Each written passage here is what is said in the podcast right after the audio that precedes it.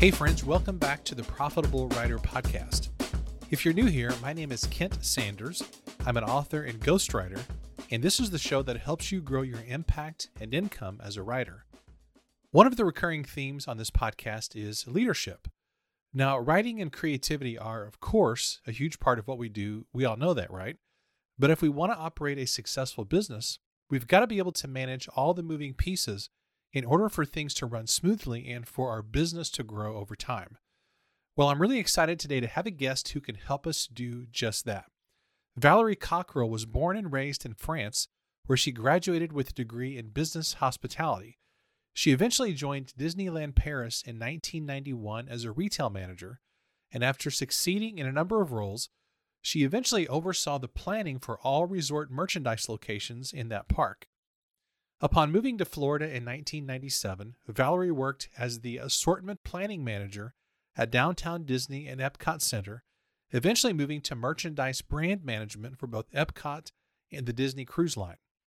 Valerie left the company and started consulting for outside organizations in the retail world, but she returned to Disney in 2013 to become a contract facilitator for the Disney Institute, where she facilitated professional development classes and custom programs in both French and English.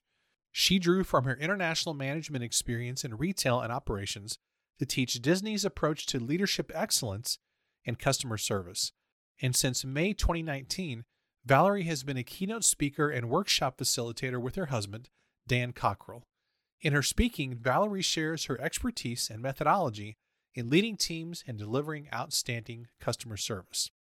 Valerie joins me today for a conversation about her new book, Manage Like a Mother, which offers a simple to understand and easy to implement take on leadership inspired by a mother's playbook. We talk about her career working for the Disney organization, how everybody can learn to become a better leader and manager by borrowing concepts from motherhood, and yes, men, that includes even us, how writers can implement these leadership principles, and much more. You can connect with Valerie at cockerellconsulting.com. And of course, there will be a link in the show notes. I want to encourage you to grab Valerie's book, by the way, before we get into the conversation. It's really, really good. It's super well written. And even as a man, I found that, gosh, there are a lot of things that I can learn from mothers about leadership and management. It's a great book. I encourage you to grab it. So here's my conversation with the amazing Valerie Cockerell. Valerie, welcome to the podcast. I'm so excited to have you on, and congrats on the launch of your new book. Uh, this is fantastic. So it's good to connect with you. Thank you, Kent, and thank you for having me on the podcast. I am very excited uh, to share my book with the world. It's a little bit, um, it's exciting, but it's a little bit. I'm a little bit nervous at the same time. So it's a big. uh, it's going to be a big, big uh, week for me this week. This is your first book, correct? It is. Mm-hmm. So this is all kind of a brand new experience for you. It, it was, and I never thought in a million years if you had asked me, will you ever write a book? I would have said absolutely not, much less in English, which as I'm sure your your audience will quickly pick up on my French accent. So it was um, a big uh, uh learning uh, learning curve for me, but I thoroughly enjoyed it. I didn't expect to enjoy it as much. I found it to be a great exercise. So now that your book is is just about to come out into the world. Actually, by the time this episode comes out, your book will have been released. Are you more feeling a sense of, oh gosh, I'm so glad to get this done? And you're you kind of feel the stress going off of it a little bit, or are you anxious to jump back into another writing project at some point? Uh, all of the above. you know, part of me is still very much in not so much in the book but i'm adding on to the book. And you know as you know the writing process ends and then there's you know 6 months 8 months 9 months until the book actually comes out. And this past year more or less i have been talking a lot about the book and every time I talk about it, I think of more things that I wish I could add to the conversation. I wish I could go back to the book now and add all of that. Mm. Now, that's not the way it works. And at some point, you have to cut the umbilical cord and say, okay, this is it. This is what I'm right. going to put out there. But, but it continues to, you know, it's a living, uh, breathing document, uh, at least for me. Uh, because I discover more and more things I wish I could add. So maybe there'll be a sequel and and i'm also thinking i have another idea for for a book but um but it's that idea that it never quite stops you know there's the book and mm-hmm. then there's everything that you continue to develop beyond uh, the release of the book well i want to get into uh, some some themes from the book here in just a minute but i would love for our listeners to get to know you a bit first now, I know that you left France when you were age 16, which is, you know, a lot of people would look at that and go, oh my gosh, that sounds kind of crazy. But I'm wondering if you can share that story with us and why you decided to leave home in the middle of your teenage years. Yeah, well, this is, I knew, I grew up thinking when I was a little girl, I wanted to be a, um, a flight attendant. Uh, not because I love flying or anything like this, or, or, that I knew much about the job, but I wanted to travel. I had always this burning desire to go and see the world. I could tell that there was so much out there, and I was ready to just sink my teeth into you know whatever was out there but i also knew that i would not be able to do that effectively if i did not speak english so i graduated from high school uh, very young and i decided to go learn english and move to london so i was about 16 and a half and i signed up to be an au pair with a family in london and i literally moved there with five words of english i could say my name is valerie i'm french that was it And, you know, obviously I lived there 18 months. I learned English, I studied there. And then I went back to France and finished my studies. And little did I know that that decision literally set the course of my entire life hmm. because mm. not only helped me with my career, I ended up working for Disney, being hired for Disney in Florida, and then back at Disney in Paris for the opening of the park. But that's how I met my husband of 30 years. And uh, we left Disney about five years ago. We now have a consulting company, but none of that would have happened if I hadn't you know have the confidence though i you know i was i was acting up like i was really confident about that decision though i remember my parents putting me in the train for london and as soon as the train left the station i started crying thinking like what am i doing so but as we all know you learn the most when you're in a situation that is uncomfortable and that's what it was for me. It was challenging, it was uncomfortable, but I learned a lot about not only English, but you know, being independent, uh, being an adult, uh, making decisions, and uh, and that was it. That that set me up and set up my entire life, really. And then, how long did you work for Disney, and, and what kind of different roles did you have with Disney? I know people love Disney. My wife is a huge Disney nut. Uh, I really love Disney too. We were there last year on vacation. So I know when you talk about your career at Disney, people are very they're very intrigued by what you did there and what kind of roles you had there and so forth. So, uh, well, initially, I, I, just had a one-year visa to work in the French pavilion at Epcot. You know, the the okay. all the pavilions at Epcot are, are staffed with people from the country of origin. So I did this and then went back to France. And Disney rehired me for the opening of Disney in Paris. And at that point, I joined in as a manager in retail. So I managed retail location at Disneyland Paris, eventually moved up into assortment planning for the resort, uh, resort merchandise locations. And then after getting married with my husband, who's American, we relocated to Florida. I continued with retail at Disney uh, for some years, took some time off to raise our three kids, and then went back and worked as a facilitator for Disney Institute. Mm. So that that was really again something that was very uncomfortable and foreign to me because public speaking was not my thing. But you know what? I learned and uh, I helped facilitate some of uh, Disney's Institute programs for professionals. Uh, we had custom programs and open enrollment programs. I did that in Florida and California, in Canada also because I could. I was the only facil- facilitator that could do it in French. So I worked quite a bit in Quebec. And uh, that was great, a terrific experience, great organization. Disney, you learn a lot at Disney. Um, it, it's it has it's a company that has a tremendous culture, and you assume when you're in the middle of Disney that the whole world operates like this. Mm. But now that we're consultants, we realize no, that's not the case, and uh, a lot of companies can learn and and apply or implement some of the best practice of Disney into their business. Not doesn't matter how big of a company you are or what industry you're in. So it, has been a great, uh, great uh, playground for us and a great uh, school for us.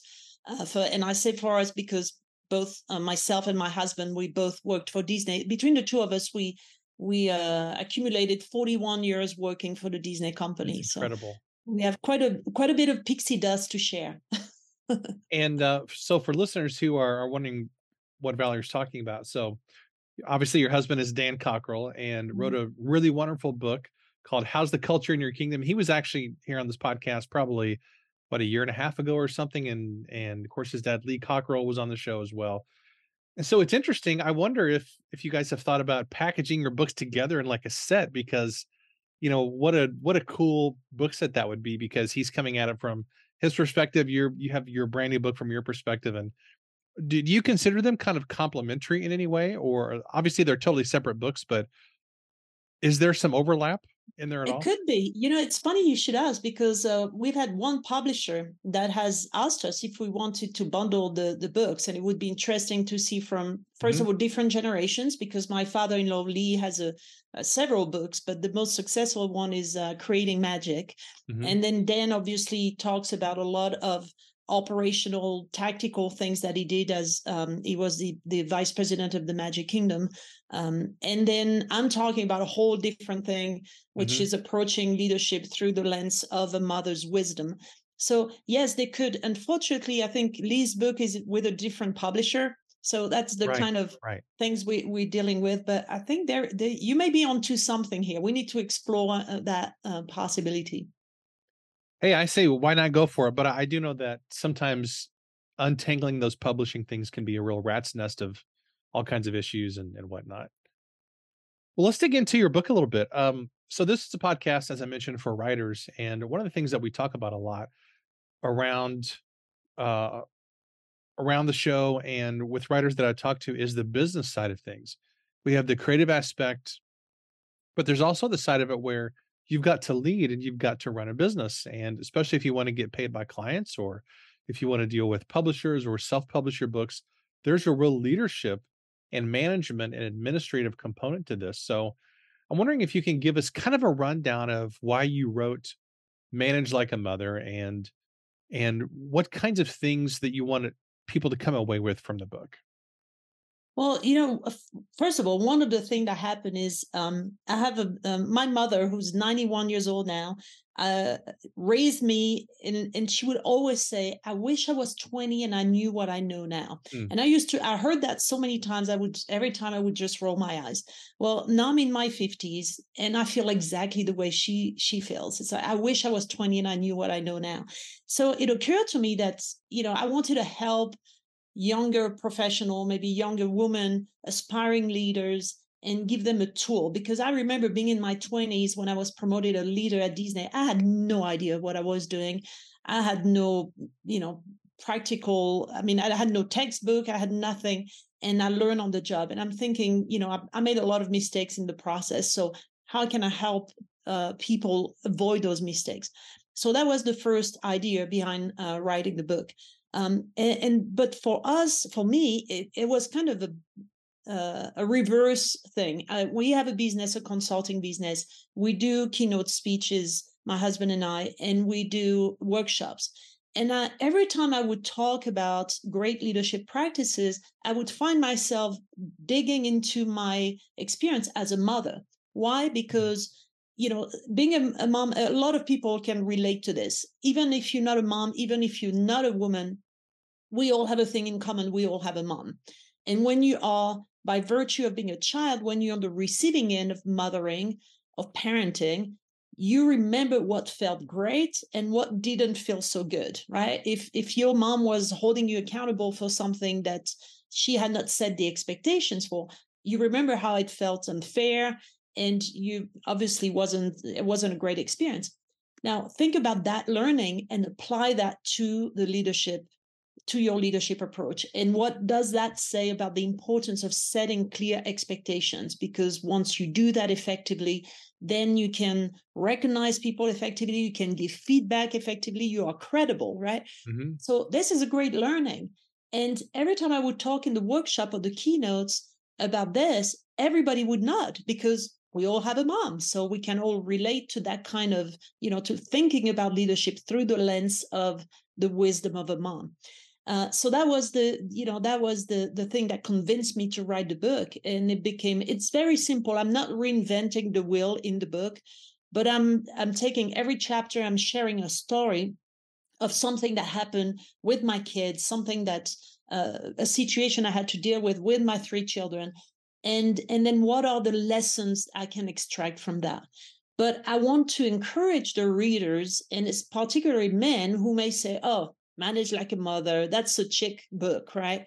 Um, but that's not the case because you can reflect back on what it is to be a kid and when you felt encouraged supported and empowered by your mother. And i'm saying mother because the vast majority of our generation we've been raised not exclusively but primarily by our by our mothers. Yes. so you remember how it felt and and then decide how you should approach you know dealing with teamwork uh, team members people who work with you and how you should build relationship and trust and communicate with them. All of that is such a you know easy and perfect analogy. Hmm. wow. That's really powerful it's simple. It's very simple. Now let's not con- i always say don't confuse simple with easy right? Mm. Because being a leader is like being a mom. It's a long-term commitment. You have to be super consistent. And I have to admit it, even though I wrote a book about it, but there's no perfect playbook. There's no playbook that will t- give you, okay, if this happened, this is what you need to do. You know, there's all kinds of situation that you find yourself into as a leader and as a mother, mother that's, you know, you never anticipate it and there's no way out there you can find out about it ahead of time. You you have to be on your toes and you learn on the job most of the time. So for for people who are listening who maybe they're working on that first book or they're building a writing business or they're they're they're juggling a lot of client work or whatever the case might be a lot of times we writers are working alone sometimes maybe we feel like we don't have the support that we need uh now i personally i i'm so grateful because i have the support of i'm in a couple of mastermind groups and uh, i run a community of people that i really care about and and they're great but i know a lot of writers part of what goes with, with with being a writer is loneliness and sometimes just feeling overwhelmed, mm. uh, particularly if you're an introvert. What are maybe a couple of things from your book or from your experience that a writer could do to be a better leader, to be a better manager, and to to be more successful in their writing business? I know that's a very open-ended question, but I'm curious if anything comes to mind. Well, uh, I tell you what the challenge is. I mean, my book is about to come out, so what some of the things I'm dealing with, I'm trying to do. I'm I'm kind of like I said, I'm kind of in an awkward position because for me, the the selling of the book almost happened before I wrote the book, and yes. all my ideas were already in my head. And I thought, like, oh, let's just write a book and go for it. Um, I think for me, uh, it's about first of all, in writing the book, I had so much content and it, i had to give to have a structure because when you have a structure it's it's a lot easier to write first of all and then it all makes sense. That's the difficulty of writing a book right? In your head it always makes sense but w- once you start putting it on paper um, you have to remember that your audience your readers will don't know anything about you you know it's not like when you tell a story to a friend or somebody who knows something about you they know the context they know your background they know your culture they understand mm-hmm. you so if you're missing some points in the story they can fill in the gaps but when you write a book it goes out to readers who had don't know a thing about you. So you have to be very precise with your thoughts. I always joke and say this is like doing a Marie Kondo cleaning of your brain because you have to discard what is uh, useless. You have to go to the essential. You have to be thorough and detailed, um, and and lots of of cleaning up there, right? So uh, you you do that when you write so that you make sense that your idea come across the way it is they are intended to so for me, it was the first thing. I had a lot I wanted to write about. I just had to get a good structure. And then, uh, you know, post writing of the book is learning about the the dealing with a finding a publisher and dealing with a publisher. Um, really educating yourself about the power of social media. And I'm really the last person you should be asking about this because I'm really not very good at it.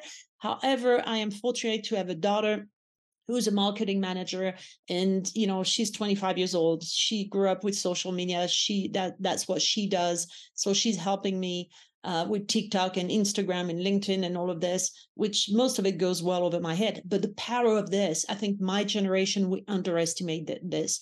So I would say to um, to writers, educate yourself about this or surround yourself with people who know how to use all these tools so they can help you promote your book and and build around it. After that you know once you've written the book what what do you want to do? Um, is it uh, keynote speaking? Is it workshop? Is it just writing another book? Or just happy are you happy with the book itself? Uh, that's fine you know there's no right or wrong it just depends how far you want to take it. Uh, for me i want to have i'm trying to create right now a conversation around the book. And we have uh, the hashtag manage like a mother and i'm asking people to share stories of one specific lesson they have learned from their mom that helps them in their job every day. Mm. And hmm. we all have a story like this. So I'm telling people, please record a, you know, one minute, two minute video or something short, put it on social media and hashtag manage like a mother. Because I think, first of all, we need to recognize the wisdom of mom. Moms, you know, being a stay at home mom, by the way, should not be considered a setback if anything, it should be considered for what it is a way women can enhance and tweak and perfect their, their leadership skills. They just happen to do it on their kids versus doing it on, on their uh, team members. So that, that's that whole part of the conversation. When I think too often women are being penalized because they put their career on hold so they can focus on their kids.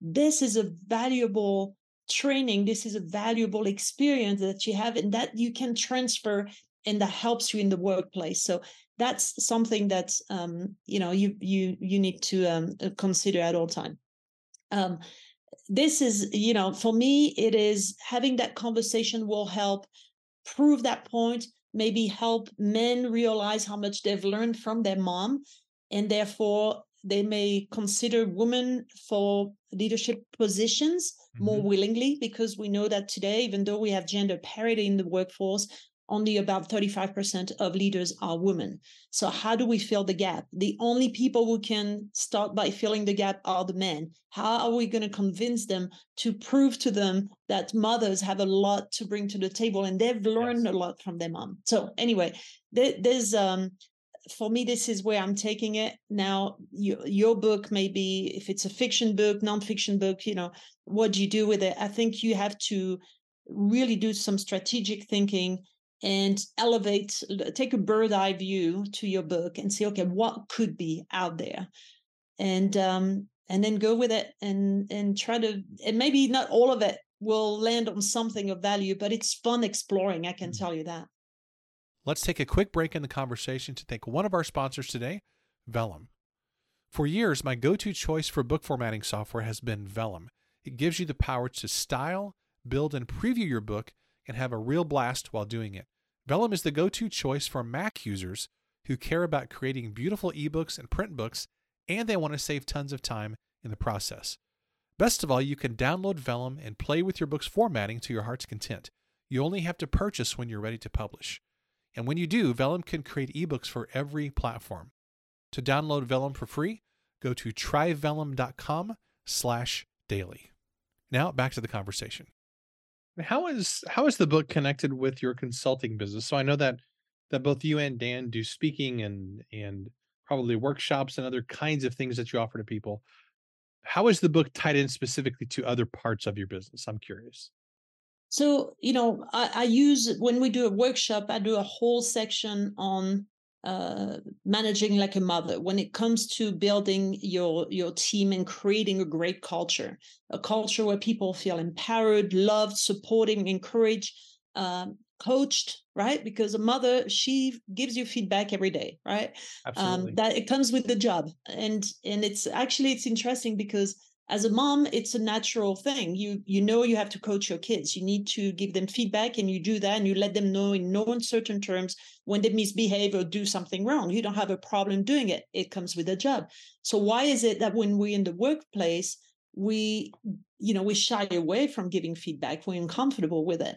So I, I use that as examples on how we should give feedback how it needs to be immediate based on facts uh, and and still give people the benefit of the doubt and doing it out of love because you want people to be the best performers they mm. can be. So that's another analogy that I talk about. But um, it, it's all about, uh, for me, it's, um, uh, you know, all these analogy. I keep developing those things, and uh, and and I hope people can reflect back and do some introspection and think about how they can, from their own lessons, how they can apply it and and take that to to the um, to the leadership approach. So I share that a lot in workshops. One thing that's been interesting in uh, we travel we travel quite a bit and we do work overseas and i realized that you know in america the gap between women and men is is still very big unfortunately it is even worse in some countries we do quite a bit of, of work in brazil and over there it's women are every time i say manage like a mother i mean i've had women walk up to me in tears and say thank you so much for saying this because wow. they don't feel that the the job they do as a mom is being valued and they don't think the job that they aspire to be in the workplace is they're not given that opportunity and they're really hoping the book is going to help them so the book's coming out in brazil in about a month and i know they're working on the spanish translation also so i'm very excited about this so we, you know, I leverage this in mainly talking about it and giving a again a, a reference that people can relate to.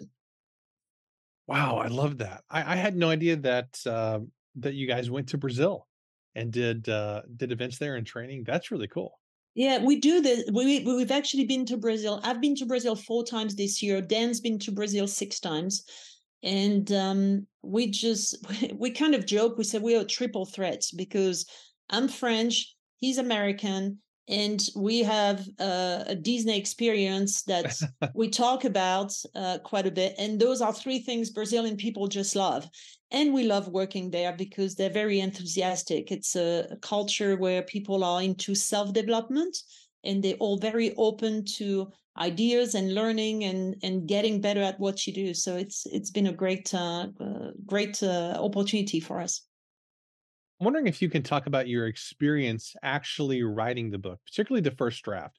This is where a lot of writers quit. Uh, you know, will people will start a book and then they just get discouraged about halfway through, then they quit and never pick it up again. How well, how did you actually approach this? Did it did you have a certain a certain word count that you did every day or a certain time that you wrote every week? How did you actually craft the book? Well, it was interesting because I I was fortunate to watch my husband write his book before mm-hmm. me. And Dan came out of, you know, 26 years working for Disney with tons of stories and ideas.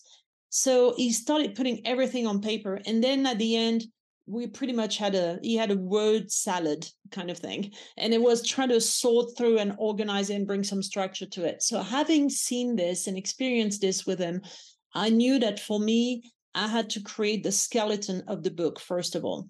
So understanding what uh, I really wanted to say. And initially, I wanted to write the book going both direction, meaning what leaders can teach mothers and what mothers can teach leaders.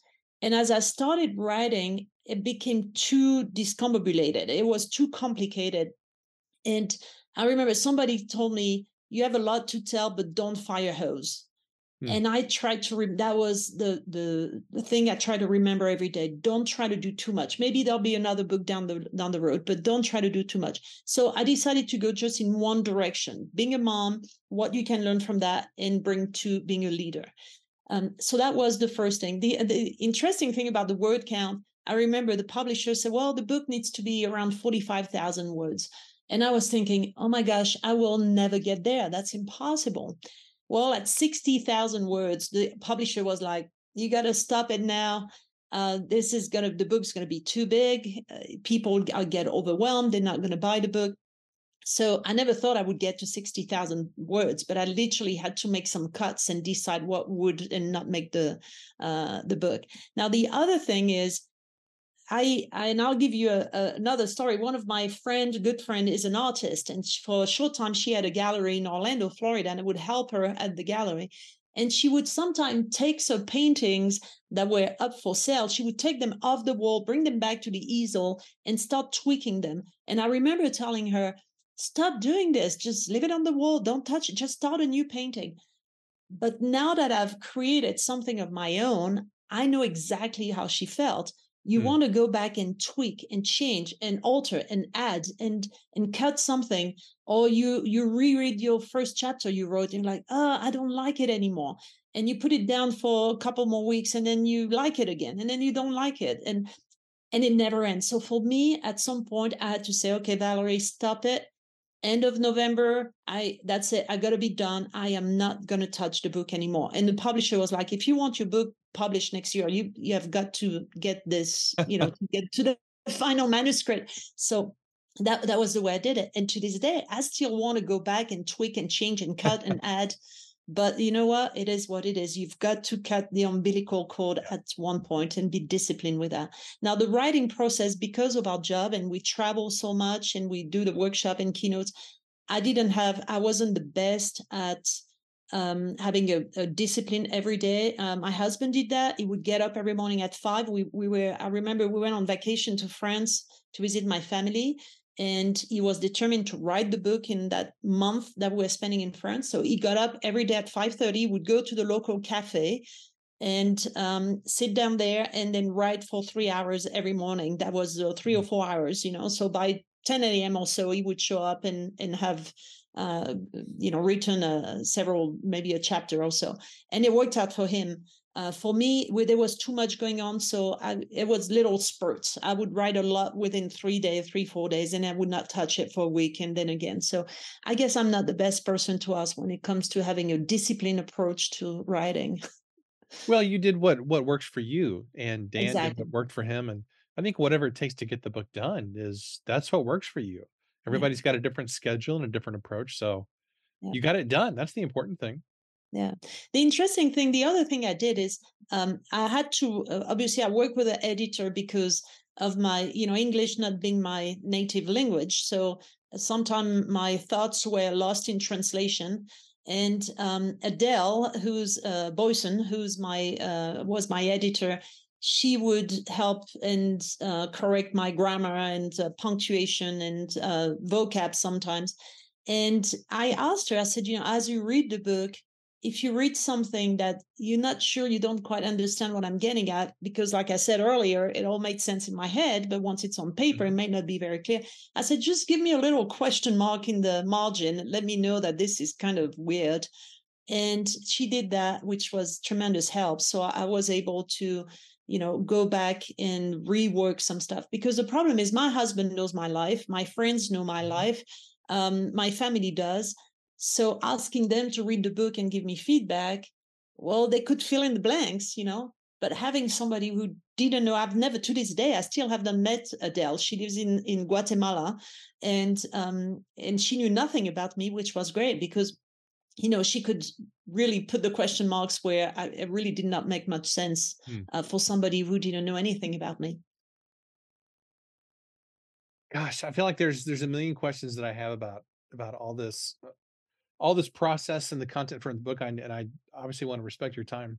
One question that I want to ask you though, Valerie, is something that I feel like I wish I would have asked more of my guests because it's I think it's an interesting question, but I I'm going to start being more intentional about this. And and the question is, how will you measure success of this book? Will it be book sales? Is it more anecdotal things where people tell you it impacted their lives? Um, what are the metrics for you personally that will determine whether you feel like the book is is a success or not? For me, it's not the book sales. I have zero expectations for the book. I mean, I didn't want to, you know, go out there and say, "Oh, I, I need to sell fifty thousand copies or hundred thousand copies." I don't know. I have no idea what is considered to be a successful book first of all. Um, i don't even know what the standards are. That's not something i'm focused on. I'm more interested in in the conversation around it. And that's why i mentioned earlier the web page we are creating and that's going to be kind of a community page where hopefully people will share the stories of, of what they learned with their moms those those short videos i was talking about. This is why the hashtag manage like a mother thing for me is so important because the more we converse, the more we talk about it, the richer the conversation, the more learnings, the more insights. And and that's where the value is. You know, this is where you can help people grow, but you can continue to grow yourself. So I guess for me, this is where I, I put, if I can continue to learn from that book, I would be thrilled. This mm. is my measure of success. Wow, I love that. What a great perspective, too. It's, you know what? I, I think we always say with my husband, the first 25 years of your life, you learn. The second 25 years, you do. And the, the third 25 years of your life, that's where I'm, I'm at. Mm. Um, you teach, you share, and uh, it, and then over that, it's just everything is bonus, right? But yeah it, the idea of you know you start thinking as you get over 50 you start thinking about legacy how you impact people how you you leave something behind and that's that's why the, the conversation for me is so important that's why i want to hear people say you know i never thought about leadership this way oh you know I never thought about how much my mom has influenced my life. And seeing people doing that kind of introspection, that's where the value is for me. Wow, this is great. It's really great stuff. Valerie, thanks for being a guest today. This has been an absolute blast. And uh, I can't wait to see all the ways that your book is going to impact people. What are the ways that people can get your book? Obviously, people can go to Amazon and bookstores, but can they also find out more about what you're doing? Um, and if so, where would they go to find that out? Well, I'm on obviously now I'm on social media. Apparently, it looks like I'm on TikTok, Instagram, LinkedIn. So Valerie Cockerell, uh, you'll find me on Instagram and and all of that. Um, we are our organization is called Cockerell Consulting in one word. So if you want to reach out to me, you can. And I love I love engaging with readers, with audience, with clients. And so if you have a question, a remark, a review, a you know something you want to debate about. Uh, please reach out to me at valerie at cockerellconsulting.com and uh, don't hesitate to do this because again having the conversation for me that's where that's what i value the most and i'm looking forward to doing that. Wonderful. Well thank you again for being a guest. This has been an absolute pleasure thanks and, kent. uh, yeah once again i'm excited to see the success of the book and how it impacts people. What a great topic and what a great approach. I thanks i appreciate this and thanks again for the invitation. Thank you. I hope you enjoyed that conversation as much as i did and gosh, I know I say that all the time, but I really love the conversations that I get to have here on this podcast. You know, even though this is a brand new version of my podcast, so literally I'm only in my second week of the Profitable Writer podcast in terms of this version of the show.